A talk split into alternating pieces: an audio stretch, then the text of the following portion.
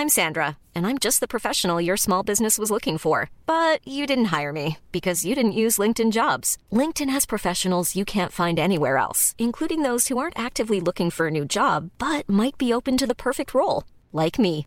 In a given month, over 70% of LinkedIn users don't visit other leading job sites. So if you're not looking on LinkedIn, you'll miss out on great candidates like Sandra. Start hiring professionals like a professional. Post your free job on linkedin.com/people today. On peut, on peut y aller. Bonsoir à tous, Geoffroy Lejeune, Philippe Guibert, Olivier D'Artigol et Joseph Massescaron sont avec nous. On a beaucoup de sujets euh, au programme ce soir, mais je voulais commencer par un sujet qui est peut-être anecdotique, mais en même temps révélateur, comme toujours. Euh, c'est une vidéo qui est virale. Avant de la voir, je vais quand même vous donner le, le- le contexte particulier. C'est une vidéo qui est publiée sur Twitter et elle va montrer Sandrine Rousseau, que vous connaissez, s'interposer entre un cycliste et un chauffeur de taxi en train de se battre dans le 13e arrondissement. La députée assure avoir fait ce qu'elle avait à faire. Et c'est un extrait euh, de deux minutes, mais qui montre la tension qui peut exister dans Paris entre les cyclistes. Disons-le, moi je, je comprends les cyclistes, bien sûr, et c'est très bien qu'il y ait sans doute des pistes cyclables. Quoique. Mais euh, c'est vrai que euh, ces cyclistes, parfois, disons-le, et je ne veux pas me mettre tous les cyclistes, euh, évidemment. euh, Comment vous y allez prudemment Je veux ce soir bon. Mais c'est vrai qu'ils ont. parce que tout est permis pour euh, les cyclistes aujourd'hui. pourquoi pas dire clairement qu'ils savent pas ce que c'est qu'un feu rouge? Bon, ils, ils- ils ont le, Allez-y. ils ont le sentiment de Allez-y, prendre une revanche. Ils ont le sentiment de prendre une revanche sur la ville et effectivement c'est compliqué parfois parce que et, et- et surtout tous ceux qui conduisent beaucoup, je pense aux chauffeurs de taxi, disent que ils évitent des accidents, euh, mais, mais toutes, les, toutes les 10 minutes. Donc là, vous allez voir cette euh, séquence qui montre aussi une tension, parce que vous avez un chauffeur de taxi, la caméra arrive un peu tard, on ne sait pas ce qui s'est passé avant, mais on comprend que manifestement, entre, ça a chauffé entre le chauffeur de taxi et le cycliste. Et Sandrine Rousseau, comme par hasard. comme par hasard, était présente et est intervenue. Donc voyez cette euh, séquence et vous allez me dire ce que vous en pensez.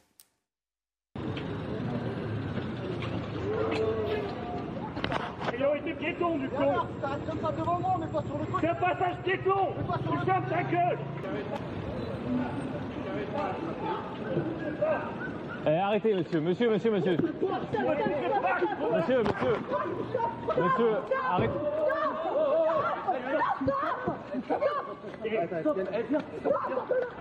De me rattraper le bras. Mais monsieur, mais what the fuck Monsieur, vous arrêtez, vous arrêtez. Vous arrêtez. Vous arrêtez.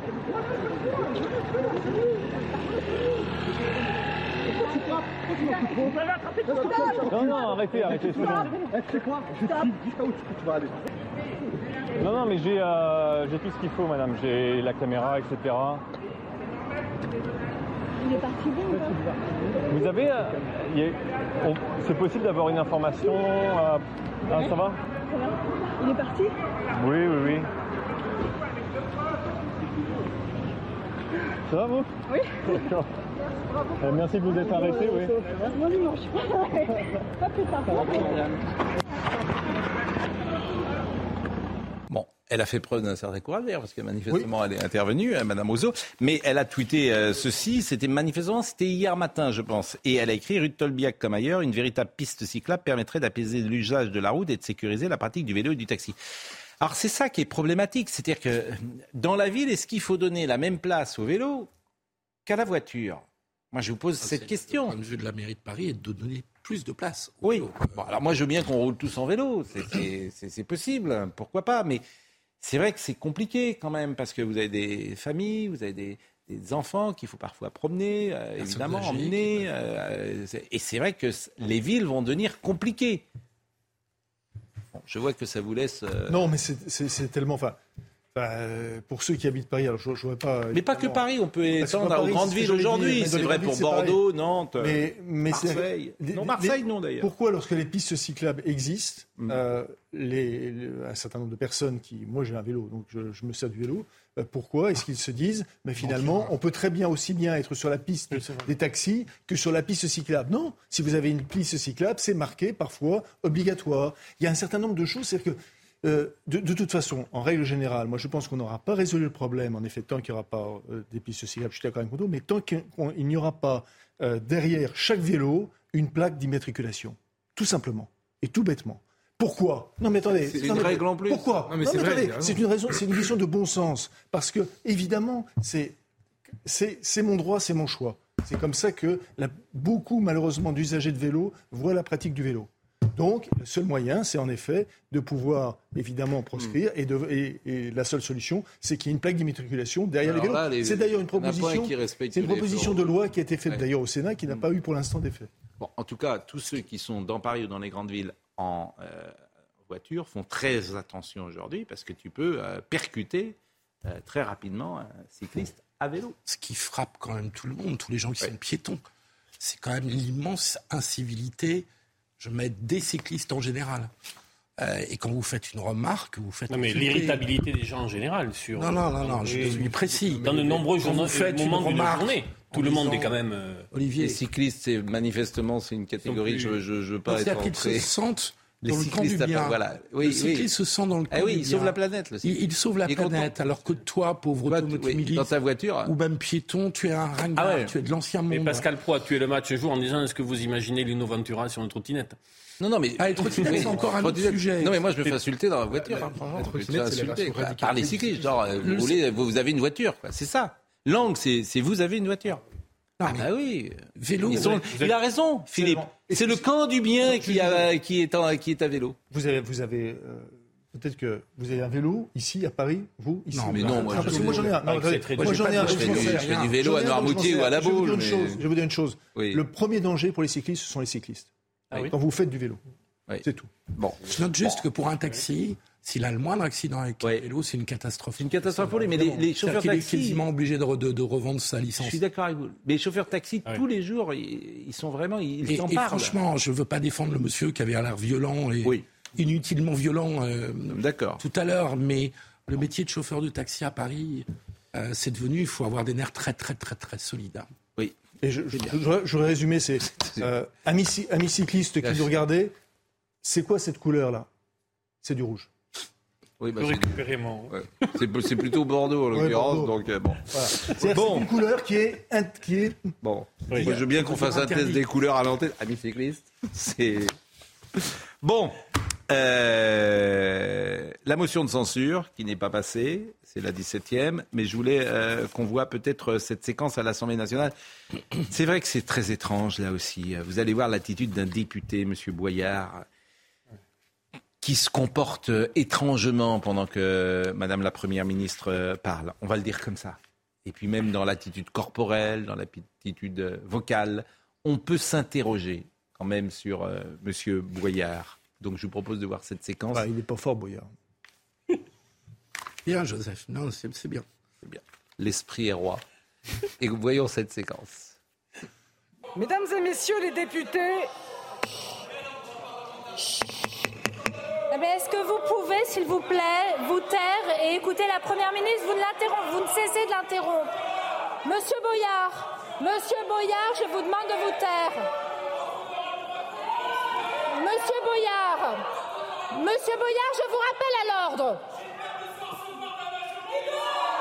Monsieur Boyard, je prononce à votre rencontre un rappel à l'ordre avec inscription au procès verbal. Je vous prie de vous taire et de respecter cette assemblée la Première ministre. Sa formation, je veux dire pas politique, mais militante, sont des âgés euh, d'étudiants. C'est des campus, c'est euh, la rangue. Et donc, euh, son entrée au Parlement, à l'Assemblée nationale, ne l'a pas fait évoluer dans, dans, son comportement. Alors moi, j'en souffre, hein, parce que pour moi, un parlementaire, ça représente quelque chose. Moi, Bon, rappel au règlement, c'est des sous en moins à la fin du mois. Moi, je l'ai connu tout petit, euh, Louis Boyard, euh, quand il a commencé à la télévision. Alors, c'est vrai qu'il n'est pas très âgé maintenant, mais quand il a commencé à la télévision, on débattait euh, sur une chaîne concurrente. Et euh, il était exactement pareil, en fait. C'est-à-dire euh, mal élevé, honnêtement.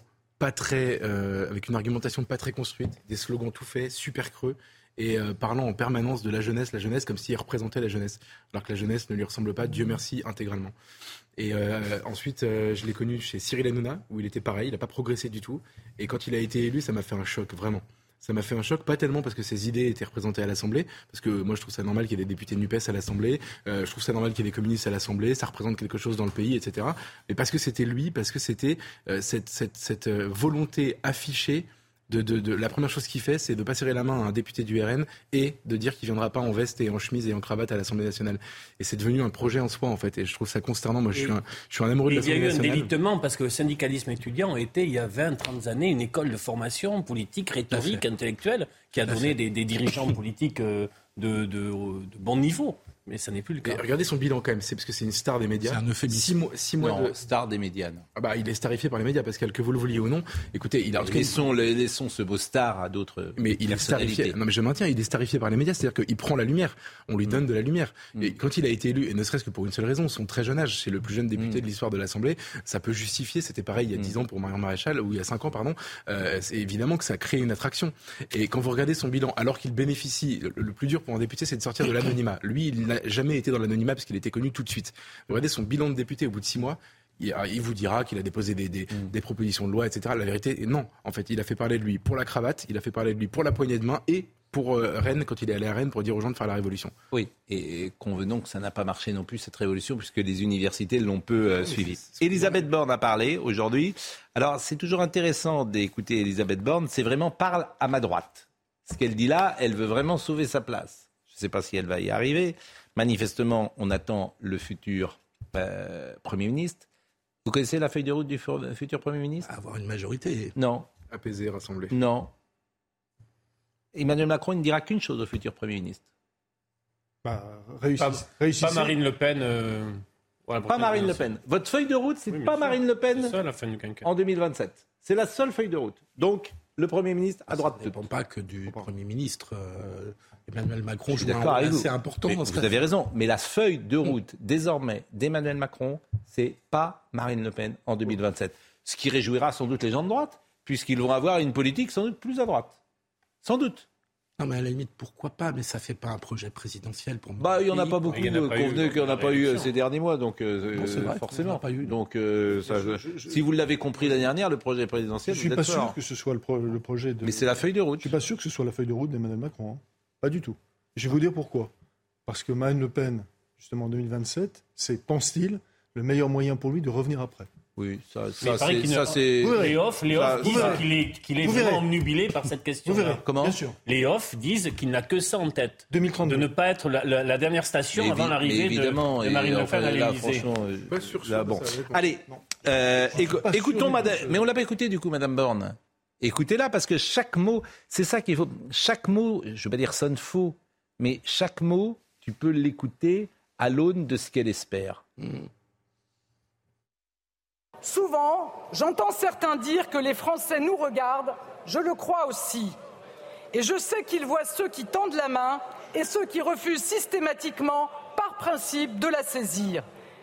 Certains ici semblent convaincus que le courage politique, c'est une opposition vocale, caricaturale, totale. Moi, je ne confonds pas le courage et les décibels.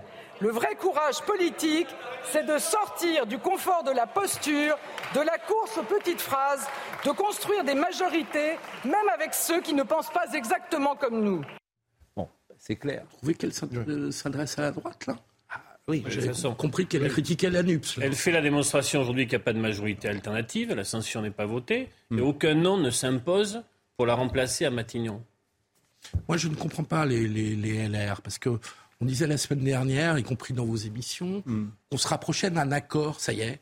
On allait enfin avoir l'accord entre Macron et euh, entre le macronisme et la droite classique.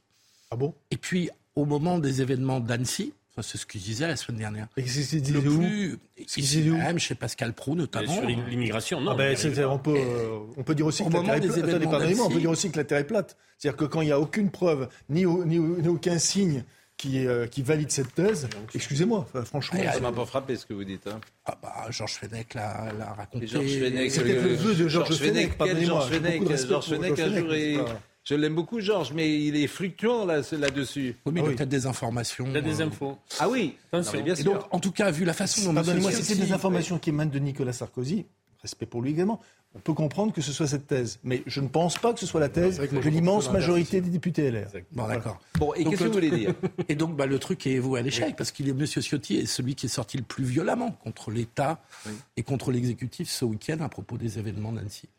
Oui. Et donc, euh, Vous et donc je vois- le Pérou là encore, que les, LR. dire- Vous pensez que les militants LR, ils ont envie de voir euh, euh, les LR travailler avec euh, Emmanuel Macron Oui, mais dans le même temps, est-ce que les, les- les militants LR, ils ont envie de voir leurs, leurs députés continuer à sauver le la tête du gouvernement tous les Hmm. Non, deux mois non. C'est pour ça que. Parce que c'est ce qui se passe là dans la motion Bien de censure. sûr, mais c'est pour ça que les, bien sûr, c'est les, LR se sont Et abstenus. c'est pour ça que la prochaine fois, ça va être dur pour les députés LR, bien sûr. Donc ils n'ont pas de bonne solution. Non.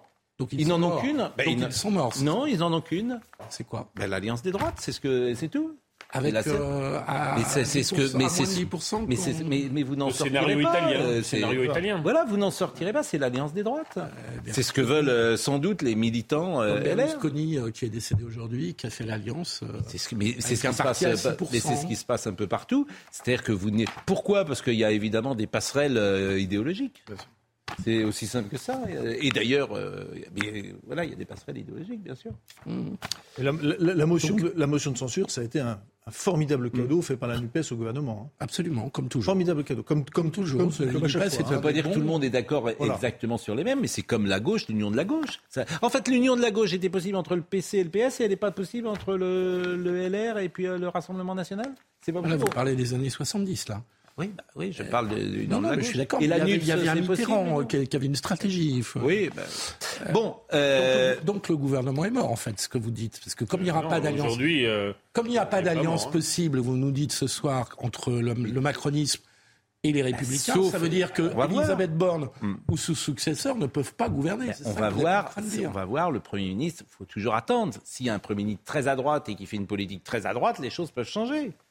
Ah oui, vous croyez ça vous Ouais. Ah, je crois, je- on va attendre. En revanche, je voulais vous parler de soulèvement de la terre, parce que ça, ça m'intéresse. Vous allez voir ce que fait le sujet de Jean-Michel Decaze. C'est quand même, mais proprement, Maraîcher nantais. oui, c'est inadmissible.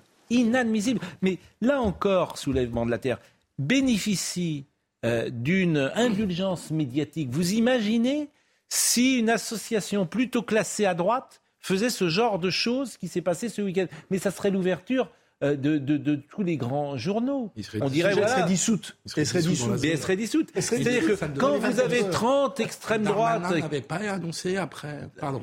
non, mais ils peuvent pas juridiquement, enfin, c'est un problème. Parce que quand vous avez 30, euh, une manifestation un soir à, Ah, bah, ah, bah, à Paris à- à Ah non, il y avait, oui, les flambeaux, vous avez raison. Bon, alors là, le retour euh, de la bête immonde. Là, vous avez des gens en, en toute inégalité avec des adjoints de Johanna Roland présents, maire de Nantes, qui étaient présents. Adjoint de- de la- Adjoint de Johanna Roland, bien sûr, maire de Nantes. Voyez le sujet de Jean-Michel De- Decaze, et je vais vous dire précisément qui était euh, avec, euh, avec, euh, avec eux. Ça, c'est des salades qui ont été plantées vendredi. Tout ça, c'est mort, là.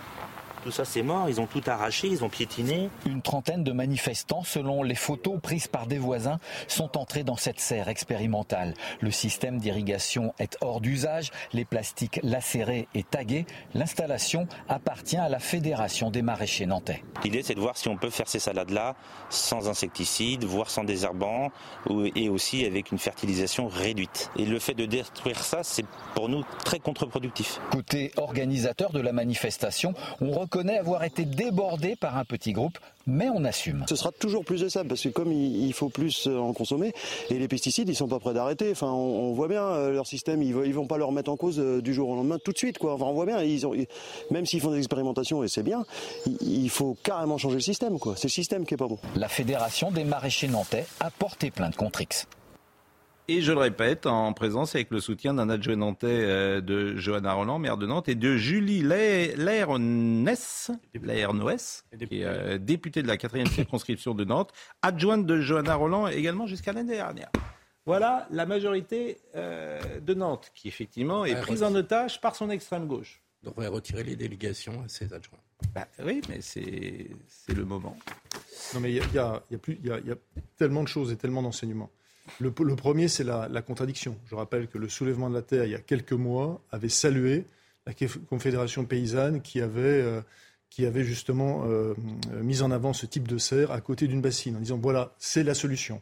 Et là, aujourd'hui, on a, c'est c'est exactement l'inverse. C'est-à-dire que En fait, on, on finit par se demander si, euh, derrière cette opération, il n'y a pas la volonté également de vouloir éradiquer une entreprise qui est une entreprise florissante, une entreprise qui marchait, et s'il n'y avait, pas une, s'il y avait pas une sorte de concurrence dans le milieu du bio. C'est le premier point. Et le deuxième point, moi, ce qui me frappe, c'est que les écologistes en France, dès qu'il y a une initiative qui n'émane pas directement d'eux, même si c'est une initiative socialiste, même si c'est une initiative NUPS, etc., etc., elle est, pas, elle est, elle est euh, comment dire, illégitime.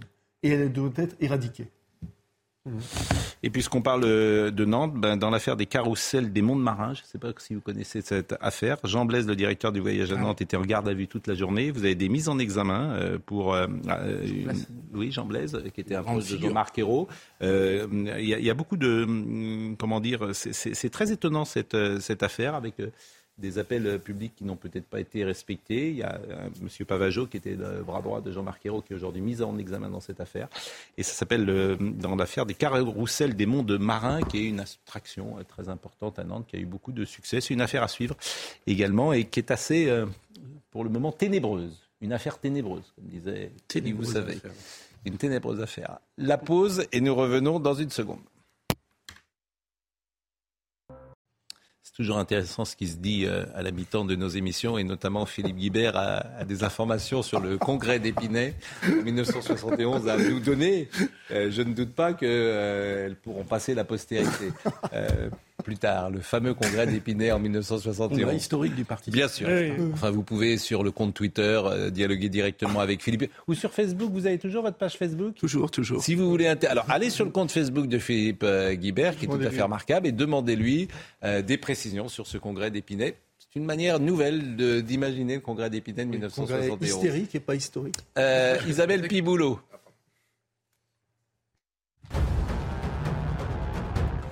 Deux hommes placés en garde à vue dans l'enquête sur l'agression de Kenzo et de sa famille lors du match Ajaccio-Marseille.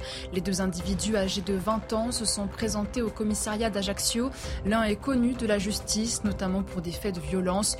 Le 3 juin, le rêve du jeune supporter de l'OM atteint d'un cancer a tourné au cauchemar lorsque son père a été frappé dans une loge du stade. Le point d'indice dans la fonction publique revalorisé de 1,5% au 1er juillet. Pour soutenir les bas et moyens salaires, le gouvernement annonce aussi une prime dégressive dite de pouvoir d'achat. Entre 300 et 800 euros seront versés avant la fin de l'année. La CGT dénonce une mesure largement insuffisante face à l'inflation et qui ne concerne qu'une partie des salariés. Le micro-parti de Bruno Le Maire au cœur d'une enquête ouverte le 2 juin. Elle concerne le financement de campagne du micro-parti intitulé Avec BLM. Le ministre de l'économie et des finances s'est dit surpris, affirmant que ses comptes de campagne avaient été validés. Les investigations doivent déterminer si le micro-parti, créé en 2016 pour la primaire de la droite, a bénéficié de dons illégaux sur les 2 millions d'euros récoltés. Vous le savez, après l'agression au couteau qui a eu lieu euh, jeudi à Annecy, près de 4000 personnes ont rendu hommage hier aux victimes de l'attaque. On va en parler parce que c'est très intéressant ce qui s'est passé hier matin à Annecy. Mais d'abord, les conditions de détention avec euh, Thomas Bonnet euh, de celui qui est le suspect numéro un. L'assaillant a été placé en détention provisoire ce week-end. Il se trouve désormais au centre pénitentiaire d'Eton, à une quarantaine de kilomètres de la ville d'Annecy. Il a été placé dans une cellule à l'isolement, une pièce spéciale où tout est fait pour éviter que le détenu se suicide. Concrètement, cela veut dire que tout objet pouvant représenter un danger ou avec lequel il pourrait tenter de mettre fin à ses jours a été euh, retiré. Alors généralement, dans ces euh, cellules qu'on appelle communément des cellules anti-suicide, les meubles sont conçus de manière lisse, arrondie, le linge est déchirable pour éviter que les détenus qui sont placés dans ces cellules ne puissent porter atteinte à leur intégrité euh, physique. Il y a également un système de surveillance euh, renforcé avec des caméras et des rondes plus fréquentes de la part euh, des surveillants pénitentiaires. On rappelle que depuis son interpellation jeudi dernier, le suspect est resté muet face aux enquêteurs, muet face aux juges d'instruction, ce qui complique évidemment les investigations. Et on rappelle enfin qu'il a donc été mis en examen pour tentative d'assassinat et rébellion avec arme et il encourt pour cela la réclusion criminelle à perpétuité. Je voulais qu'on écoute un patient qui était à l'hôpital et qui euh, a pu échanger avec un membre de la famille qui a, dont le bébé avait reçu euh, des coups de couteau. J'ai rencontré directement le papa, le papa d'un des petits garçons qui avait reçu, il me semble, quatre coups de couteau. Quatre coups de couteau, le foie perforé. Et euh, c'était vraiment mal parti à la base. Pour eux. Là, maintenant, leur pronostic vital est plus engagé. Je ne pense pas qu'ils sont encore ici. À mon avis, ils ont peut-être été retransférés sur Annecy. Mais, euh, mais grosse, grosse frayeur euh, pour les parents, pour, euh, qui étaient sous le choc en plus. Je pense qu'ils ne réalisaient même pas euh, eux-mêmes ce qui s'était passé. Ce qui m'intéresse, c'est de décrypter ce qui s'est passé hier matin. Parce qu'on dit il y a de l'instrumentalisation et de la récupération d'un côté. Et puis de l'autre, c'est du temps du recueillement. Ben non. Ce qui s'est passé hier matin, c'est pas du temps du recueillement. C'est de la politique. Qui est faite par le maire d'Annecy. Et pourquoi pas d'ailleurs. Mais qui fait un message politique. Et je vous propose d'abord euh, d'écouter ce qu'il a dit, euh, le maire Europe Écologie euh, Les Verts. Et après, on pourra en discuter ensemble. C'est un signe fort d'union et de solidarité que de celui de nous retrouver tous ensemble ici pour ce rassemblement citoyen. Mais il y a un autre devoir, celui de refuser d'un bloc le désespoir, la haine, la facilité de certains discours. Nous ne devons pas céder à la tentation de la défiance, de la peur, d'une autre forme de lâcheté intellectuelle. Au contraire, nous devons regarder devant, nous montrer dignes et encore plus forts dans l'épreuve qu'il nous faut affronter. Ça, c'est un discours euh, qui n'est pas un discours de recueillement, c'est un discours politique. Pascal, je peux me permettre, je vous ai écouté ce matin. Je ne suis pas d'accord avec vous. Je vais vous dire pourquoi très très rapidement. Euh, quand vous êtes maire, c'est un mandat très particulier. Euh, vous êtes à la tête d'un territoire et quand ce territoire est saisi par un événement bouleversant et, et, euh, et de, la, de, la, nature de, de, celui à Annecy, vous avez une charge particulière en tant que maire. Vous avez la charge de, euh, de créer un événement qui permette justement, non joli, on l'a tous vécu, ou dans un quartier ou dans une commune, de créer, euh, quelles que soient les idées politiques, philosophiques, les, euh, les, les, générations, de créer un moment où chacun peut sentir que ça tient encore. Mm. Ça ne, je ne dis pas ça pour éviter le débat politique qui doit avoir lieu, mais être maire d'une commune dans ce moment-là, j'ai entendu. il faut bon, faire ça. J'ai entendu. Alors il se trouve qu'en même temps, il y a une fresque qui a été mise en place, que cette fresque, elle est politique. Est politique. Vous allez voir d'ailleurs la présentation de cette fresque. Et donc moi, en fait, ça m'amuse un peu parce que d'un côté, on dit pas de récupération, pas d'instrumentalisation, et pourquoi pas. Et de l'autre, il y a récupération, instrumentalisation, mais d'un autre avec la fresque.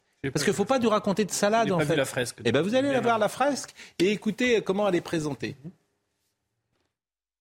En signe d'union et de fraternité, deux artistes venus de loin, hébergés aujourd'hui au sein du collectif d'artistes anéciens Art by Friend, ont créé une fresque unique pour la ville d'Annecy. Cette toile est aujourd'hui symbole de la paix et de l'espoir. Quand des Annéciens, des Anglais, des Néerlandais, des Portugais sont touchés, c'est tout le monde qui est en émoi. Ces personnages de la fresque nous touchent par leur profondeur et l'espoir qu'ils évoquent pour changer le monde. Alors, donc, deuxième chose, pour changer le monde, on fait une fresque. Très bien. C'est un message politique, mais euh, chacun en pense qu'il veut. Et puis, la dernière chose, euh, parlez-moi d'amour. Alors, moi, j'ai le droit de dire qu'en fait, euh, j'en ai un peu assez de ce type de réaction depuis 10 ans ou 15 ans. Oui. C'est-à-dire les bougies, les nounours, les petites chansons, etc. En fait, moi, j'en ai assez. Donc je le dis. Mais, mais on a le droit, Tout effectivement, de, euh, on a le droit de si penser. Si des personnes viennent porter mais, leur petit nounours ou allumer leur bougie, mais, elles sont dans un moment mais, euh, mais les, d'intensité. Je parle pas des gens en fait, oui. je parle du, des hommes politiques. Je demande pas à un homme politique qui chante euh, Parlez-moi d'amour. Je demande, j'ai pas demandé au général de Gaulle qu'il aille à Londres pour euh, euh, chanter Chantez-moi d'amour, Parlez-moi d'amour. Euh, j'ai pas, je lui ai pas demandé ça. Il y a pire en fait. que ça. Il y a pire que ça, si je euh, C'est ça que je veux vous dire. Alors après, je vous donne la séquence Parlez-moi d'amour, et puis on en parle ensemble parce que c'est de la politique. Je pense que c'est de la politique parfaitement inefficace. C'est de la com à 100 et que ça ne sert absolument à rien, sauf à faire plaisir à l'espace médiatique qui dit bravo.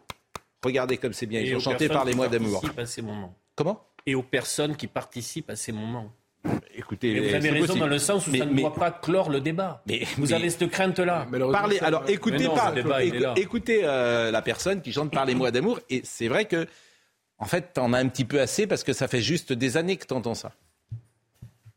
Écoutez ces mots que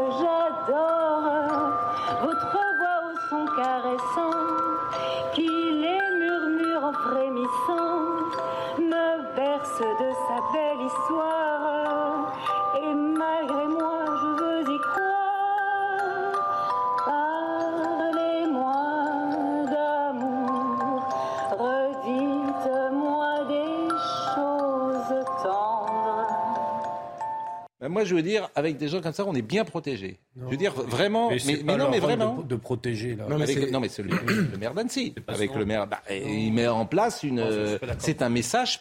Je le répète, c'est un message politique qu'il met en place. À partir du moment où un homme politique prend la parole, tout Vous message voulez, est dire- politique. vous voulez qu'ils disent quoi, le maire d'Annecy? Aux armes citoyens? Il doit, il doit être dans un moment où il faut faire baisser la température. Écoutez, je crois. moi, je vous donne Ce qui ne veut pas dire qu'on doit trouver des réponses sérieuses à des questions Ça très veut dire sérieuses. quoi baisser la température Ah, mais dans un. Qu'est-ce que quand- c'est que quand une ville, quand une ville, quand une ville, quand une ville a, a connu un choc d'une telle intensité, il est important que l'élu de cette ville puisse proposer des moments où les choses Non. vont se vivre Non. comme ça. Est-ce qu'on peut trouver que c'est grotesque je peux me- Est-ce qu'on a le droit de trouver Ah oui. que c'est grotesque Vous avez le droit de trouver que c'est grotesque. Par ailleurs, je ne partage pas votre. C'est pas une assistante sociale, le maire, il n'a pas été élu pour ça. Bah non, mais je suis désolé. que j'ai dit. Moi, je trouve l'image du Parlement d'amour exceptionnelle. C'est la métaphore de ce qui nous arrive à chaque fois qu'il y a un fait divers aussi sordide. On nous donne le droit de parler d'amour. Donne- C'est une berceuse. C'est- Ça nous endort. C'est fait pour nous endormir. Après le Bataclan, on a eu des gens qui sont venus jouer Imagine de John Lennon, Imagine All the Et People. l'hymne à l'amour. Et ça avait été un moment d'une grande. Mais je dis pas que c'est pas émouvant. J'adore ces chansons, évidemment. Je dis juste en fait que c'est- endormez-vous, braves gens. Endormez-vous, fermez les yeux. Moi, ce que je trouve incroyable, c'est que Pascal a raison. C'est systématique dans un sens et c'est systématiquement interdit dans l'autre. C'est-à-dire que ça, on y a droit à chaque fois.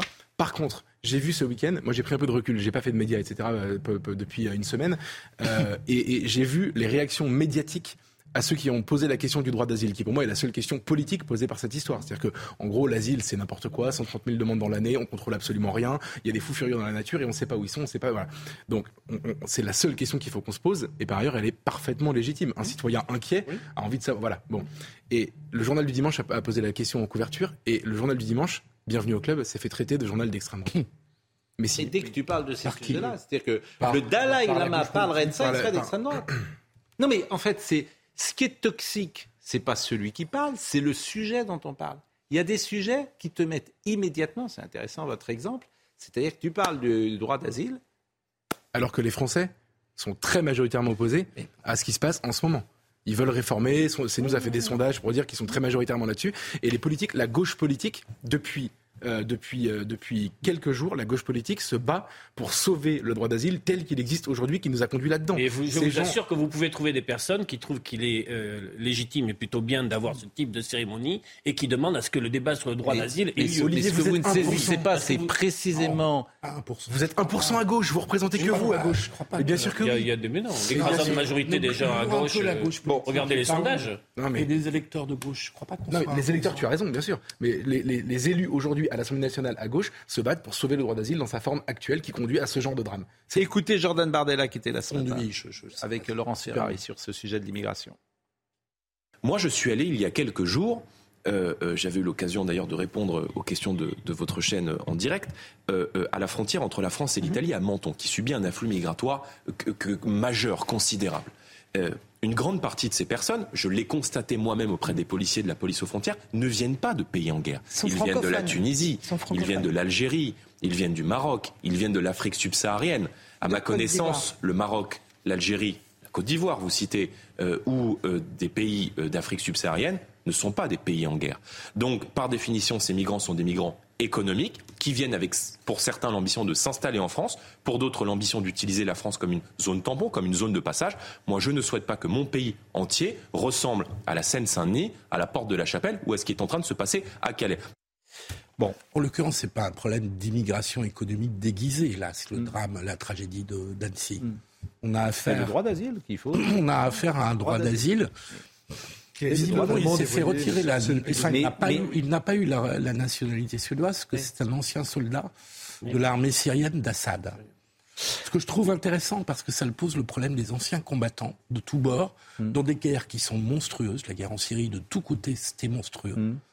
Et vous vous retrouvez avec des hommes, la plupart du temps des hommes jeunes, qui sont en syndrome post-traumatique.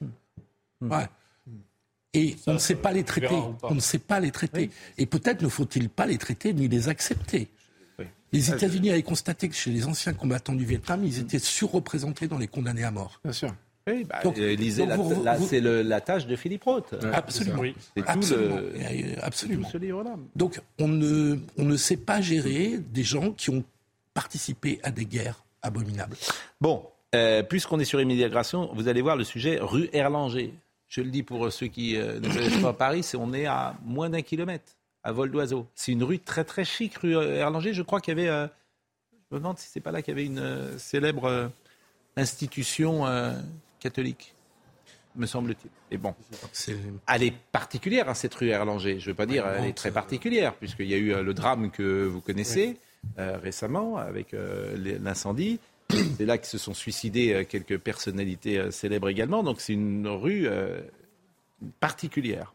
Et je voudrais qu'on voit le sujet de Soumaya Lalou, aidée par Sarah Fenzari, et qui montre la réalité à Paris. En fait, c'est juste effrayant le reportage que vous allez voir. Dans cette école désaffectée, ils sont près de 500 jeunes à dormir sur place rue Erlanger à Paris. Ils vivent depuis plus de deux mois sans électricité, sans eau, avec six sanitaires et pas une seule douche.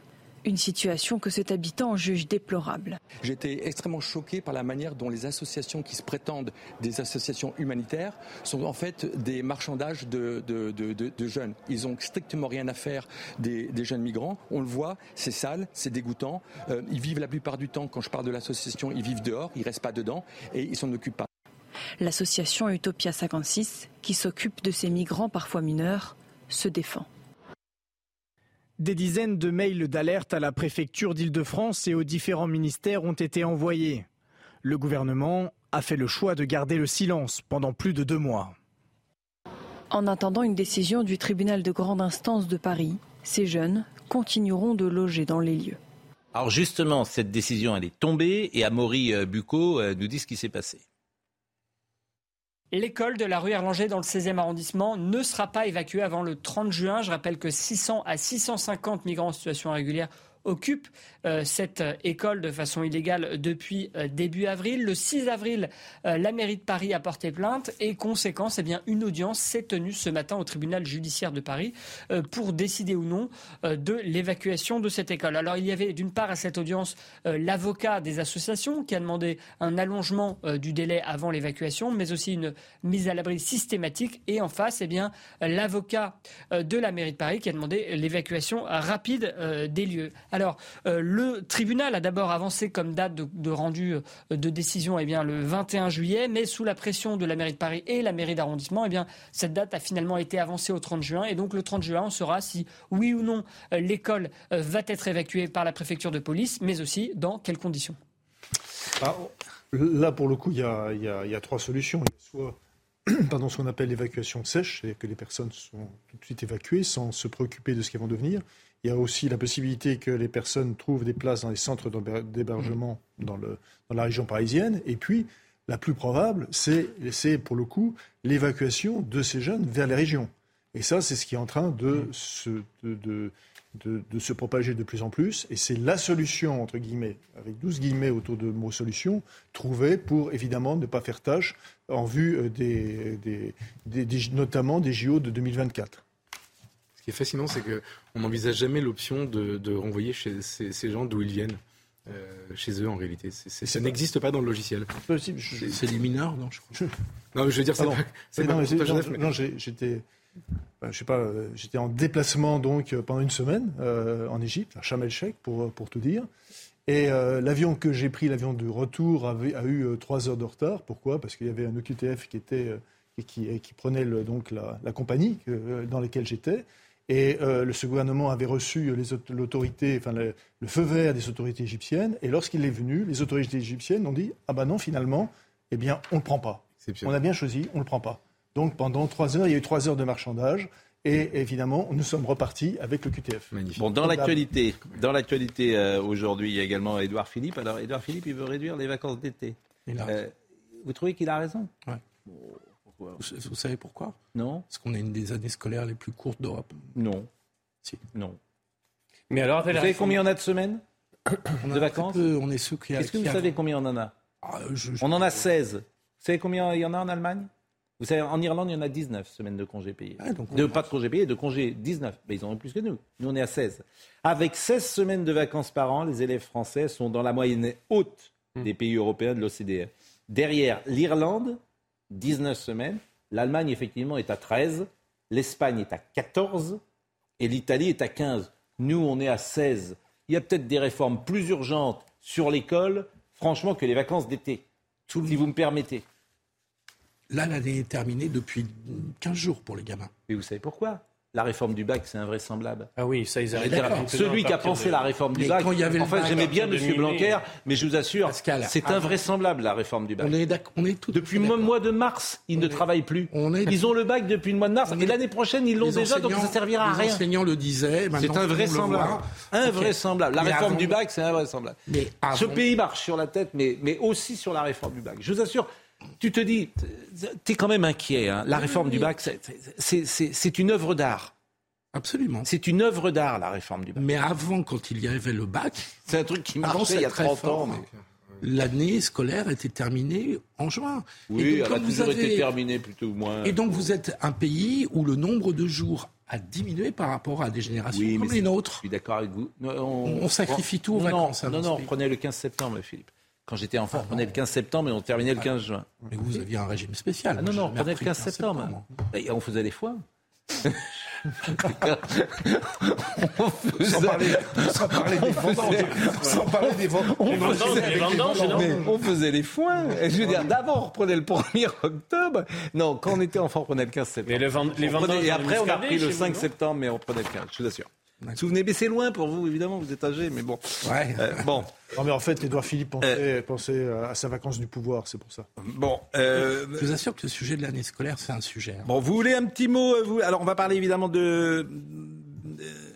Silvio Berlusconi qui est mort. Juste un petit mot de Philippe Bouvard qui a attaqué Laurent Ruquier.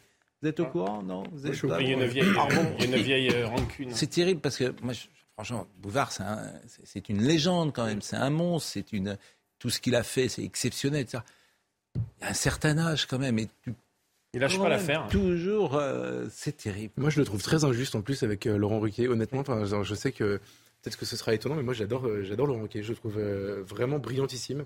Oui. J'ai été plusieurs fois sur ses plateaux et je le trouve euh, d'une ouverture d'esprit incroyable. je suis d'accord avec vous. Et, et surtout, c'est mm. quelqu'un, j'aime beaucoup de, de, ses qualités, mm. mais notamment celle de, de, tendre la main à ses amis en permanence. Il y a une bande à Ruquier sur les mm. années, il a une fidélité en amitié. Il a créé même des, des, des il a créé des comiques, etc. Enfin, et, Bouvard lui reproche d'être un mauvais camarade, alors que c'est l'inverse, Ruquier. Mais ce que je trouve étonnant, c'est avec la carrière de Bouvard d'arriver encore à un âge canonique, avancé, d'avoir. Euh, Et est-ce que des géants de la télé comme lui, à ce niveau-là, ils sont très peu, ont un jour lâché l'affaire? Non. C'est une passion à vie.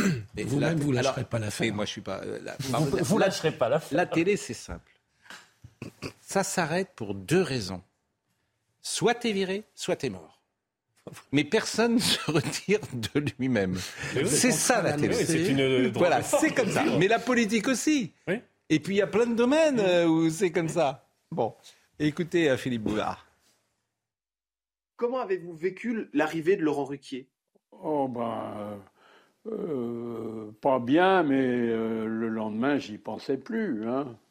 Bon, n'y a rien à dire sur le personnage. Pourquoi vous vous aimez pas? Ça, ça date non, de parce que je l'aimais bien quand il était animateur à l'extérieur et surtout quand il, présentait des spectacles où il avait vraiment un certain talent.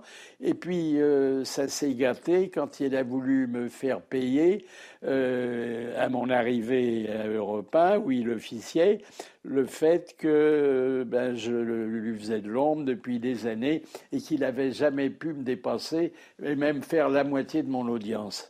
Alors, il s'est dit, euh, le, vieux arrive, euh, on me l'a casé, peut-être qu'il n'était pas d'accord, mais je vais lui faire payer cher euh, le, mal qu'il m'a causé.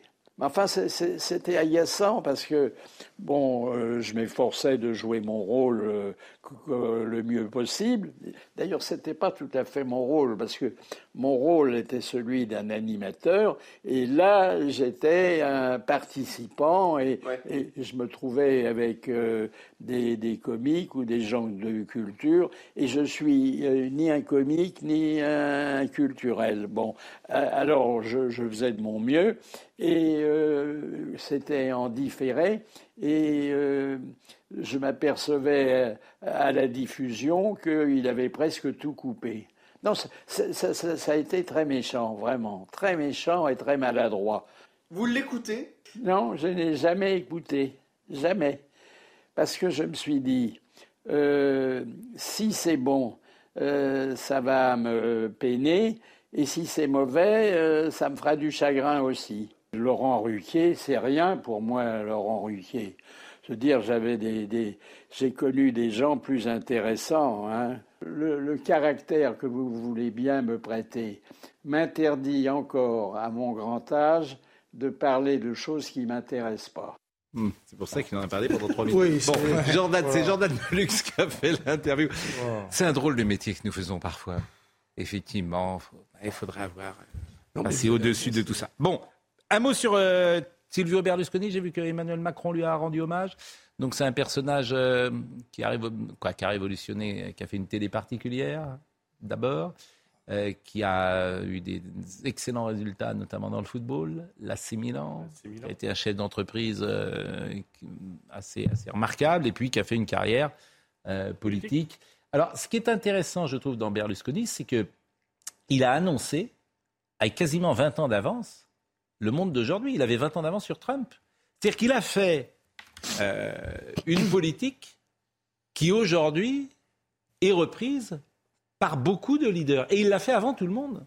Sur l'alliance des droites Plus dans la... Alors, à l'alliance des droites, mais également dans la... L'alliance des droites, c'est parce qu'il est contraint de... Mais, mais, mais surtout dans le comment dire, dans cette manière de communiquer. Dans les thématiques. Je veux dire, il, annonce Trump et il l'annonce 20 ans avant. Oui. Mais c'est comme, à c'est comme à l'époque de la Renaissance, c'est-à-dire que qu'il s'agisse de, non, vrai, qu'il s'agisse de Berlusconi, de Berlusconi, du mouvement 5 étoiles ou de ce qui se passe aujourd'hui, l'Italie est toujours en avance sur la France en termes politiques. Toujours. toujours. C'est un laboratoire. La Renaissance, c'était pareil, toujours. Quoi un laboratoire politique. Ils ont, ils, ont, ils ont un coup d'avance sur les Français. Mais nous, évidemment, bon. Euh, c'est vrai qu'il y a eu BP Griot avant la France insoumise. Ah oui, mais pas, pas, sur l'unité. Le mouvement 5 étoiles. Le, parce que qu'est-ce que le mouvement 5 étoiles Sinon un mouvement en marche? Voilà. C'est le mouvement. Ben, c'est la même chose. C'est le même principe. C'est plus Renzi qui ont. C'est le même principe. Non, non, mais c'est. Avec Renzi, Berlusconi, c'est l'invention de la télévision politique contemporaine, puisque c'est d'abord un propriétaire de télévision et c'est lui qui bouscule et bouleverse tout le marché de la télévision au cours des années 80, y compris en France, hum. puisque même Mitterrand est séduit à un moment donné par mal terminé la 5 pour faire la 5 en hum. France.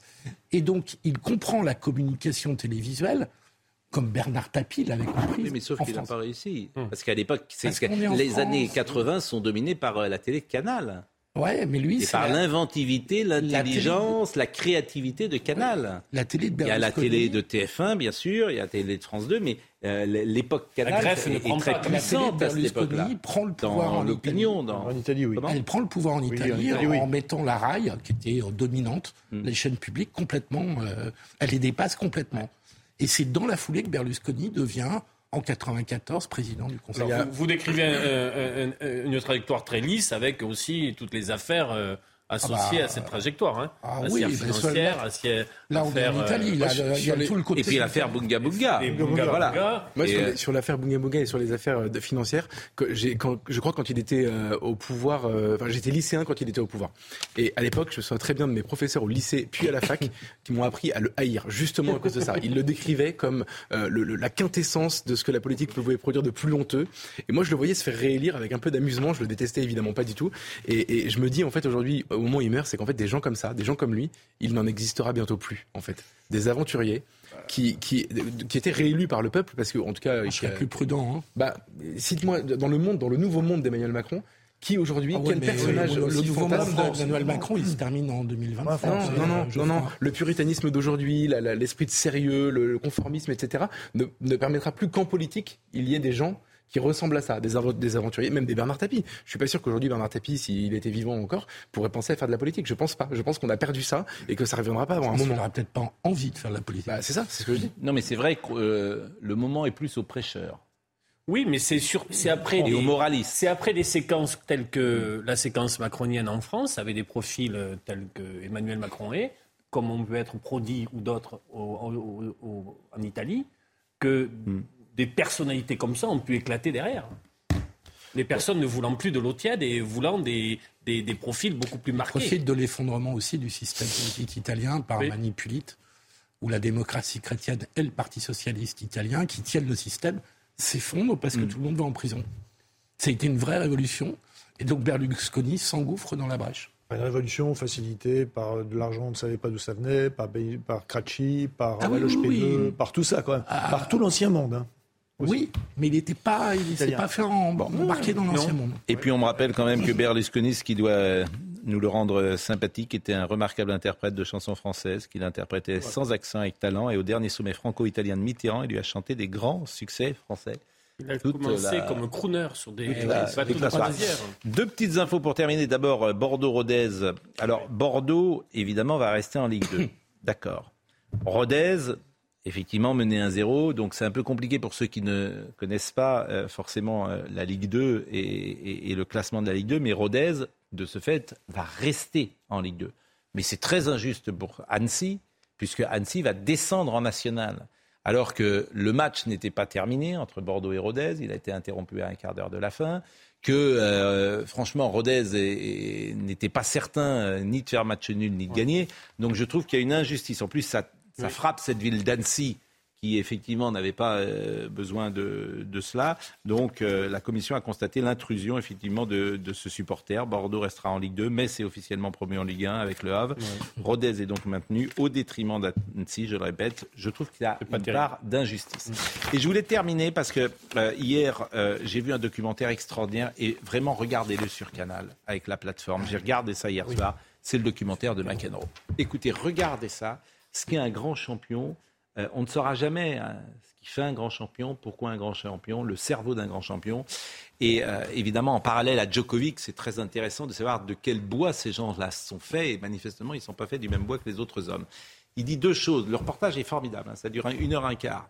Il y a deux choses que je vais vous faire écouter. La première, il est le meilleur du monde. Il n'a aucune émotion positive et il n'est pas heureux. John McEnroe. Je n'avais pas l'impression d'avoir une vie heureuse. Court court.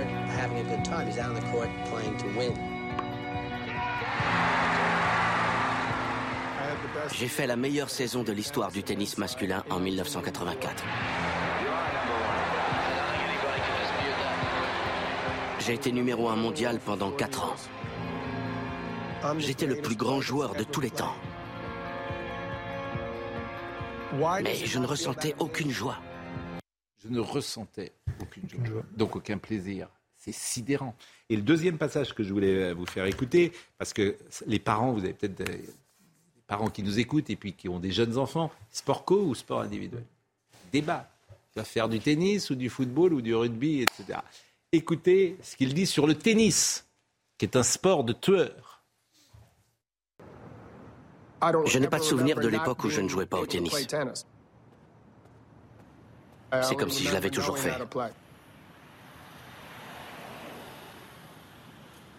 On se demande toujours à quoi pense l'adversaire. On veut entrer dans sa tête, on veut le pousser à bout. On cherche à le faire douter. On se faufile dans son esprit et on essaie de trouver ses faiblesses. Et lui, il fait pareil avec vous. Le but, c'est d'avoir un avantage sur l'autre. En fait, c'est un peu comme dans la vraie vie. Le tennis, c'est un microcosme de la vie. C'est la loi du plus fort. Bon, euh, c'est sûr que si on appliquait à la vie, moi je pense que le sport est plus rude, si on appliquait à la vie les lois du sport, le seul domaine, par exemple, où la hiérarchie n'est pas contestée, c'est le sport. C'est le foot. Vous verrez jamais quelqu'un dire j'aurais pu être Mbappé ou j'aurais pu être McEnroe. En revanche, il y a plein de gens qui disent je pourrais être président de la République, je pourrais être président- je sais pas, présentateur de, de- d'émissions de télé ou n'importe quoi.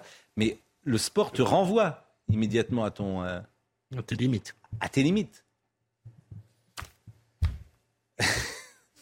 regardez le documentaire, il est formidable. Vraiment, regardez ça. Olivier Benkemoun. Bonsoir. Comment Bonsoir. Le plus beau service du monde, John McEnroe. Bah, le plus beau, c'est techniquement, c'est incroyable. M'a fait rêver. C'est un génie, John McEnroe. La plus belle volée. La plus belle volée, Aussi. bien sûr. Et en 84, il a perdu contre Lendl, il menait 2-0, va savoir pourquoi. Alors qu'il a gagné les trois autres tournois du Grand Chelem cette année-là. Il râle, il râle, il râle. Continue à râler. Je l'ai vu euh, il n'y a pas très longtemps jouer un, un nouveau sport qui s'appelle le pickball. Et euh, c'est- c'est c'est un- une sorte de, de- de- de tennis sur un petit, euh, sur un petit court avec des petites balles, Pas etc. le paddle. Et Le non, paddle. c'est pas du padel. Et il râle, il râle, il râle, il râle. Il jouait avec Ah oui. Mats Wilander et Ah oui. c'était génial de le voir râler. Et il faut râler pour être un bon joueur. Ouais. Non, c'était le seul. C'était le seul. Vous voulez dire quelque chose, non ou- Non, c'est rien. Je avoue. Mais vous voulez nous donner le programme Eh ben, je vais, euh, le, le programme va être euh, chargé ce soir. On va euh, revenir sur euh, Silvio Berlusconi parce que on va remontrer des, des- des images, des images assez étonnantes de, de Silvio Berlusconi. On va euh, parce que l'information est tombée à partir de 10h48, 10h40 ce matin sur sur CNews et on va revoir un peu comment ça s'est passé, comment on vous a donné l'information. Et puis euh, parmi les, les- les histoires sur lesquelles on reviendra, c'est euh, le mystère de la rue Erlanger. Pourquoi euh, on a toujours 500 migrants depuis trois mois? Pourquoi ils n'ont pas été, euh, ils sont toujours dans cette dans cette euh, école. La décision de justice a été repoussée. Euh, ça a été euh, un grand sujet de débat chez Jean-Marc Morandini parmi les sujets. Et puis vous verrez à la fin de l'émission. euh, une chose assez étrange en Équateur, une, une dame qui était censée On l'a être passé morte. ce matin. Ouais. Oui. Ben, Elle qui était dans son cercueil et Voilà. elle a commencé à taper. La fin des croque-morts. C'est l'absence des croque-morts, je pense que. Oui. Ouais. après, je- je- Si on l'avait croqué. Bon, on en tout pas cas, c'est- c'est c'est une image un peu qui fait peur. Et vous savez qu'il y a beaucoup de gens qui ont peur, paraît-il, d'être Oui. enterrés Oui, c'est- vivants. bien sûr, c'est une vraie C'est assez étrange d'ailleurs, parce que la probabilité est quand même faible, a priori, entre le moment où tu décèdes et le moment où tu es enterré, il se passe quelques jours. Oui, mais, euh, Et c'est, j'imagine, c'est pas très, très, très fréquent, forcément. Mais il, peut- il peut pas y avoir, il y a pas pire image que de s'imaginer se réveiller dans un cercueil euh, sans pouvoir Oui. bouger, Oui. sous 6 mètres de terre et, et- et d'être livré à soi-même. Et Eh ben, je vous remercie de donner cette, aller, euh, cette, euh, Cette voilà. je vous remercie pour nous quitter de donner cette, vraiment cette pensée positive Et joyeuse qui va Merci, nous euh. permettre de passer une bonne soirée. Et les enfants vont pouvoir aller se coucher maintenant avec euh, ce rêve pire, que vous leur avez mis parce que là il est Pardon, 9h05. pardon, Les enfants vont au lit à cette heure-là. Ils sont peut-être devant la télé. Ils disent comment ça on se réveille la nuit euh, quand on est mort? Bon, Jean-Luc. gens qui se réveillent pendant l'autopsie, pendant une autopsie. Oui. Merci. ouais, Non mais vous avez vous avez fini pas, de dire des bêtises. Écoutez, franchement, pas. ça va. Je veux dire, cette émission a une certaine tenue quand même. Jean-Luc Lombard était à la réalisation, Charlotte et Philippe étaient au son, David Tonnelier était à la vision. Merci à Benjamin No et à Briac Japio qui euh, fait partie de notre nouvelle équipe, qui est, quoi, qui est un nouvel élément de notre équipe. Merci, vous étiez parfait. Et donc, euh, Olivier Benkemoun dans une seconde.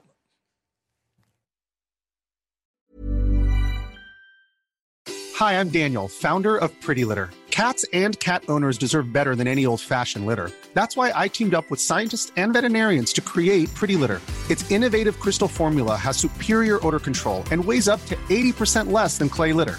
Pretty Litter even monitors health by changing colors to help detect early signs of potential illness. It's the world's smartest kitty litter. Go to prettylitter.com and use code ACAST for 20% off your first order and a free cat toy. Terms and conditions apply. See site for details. Support comes from ServiceNow, the AI platform for business transformation. You've heard the hype around AI. The truth is, AI is only as powerful as the platform it's built into.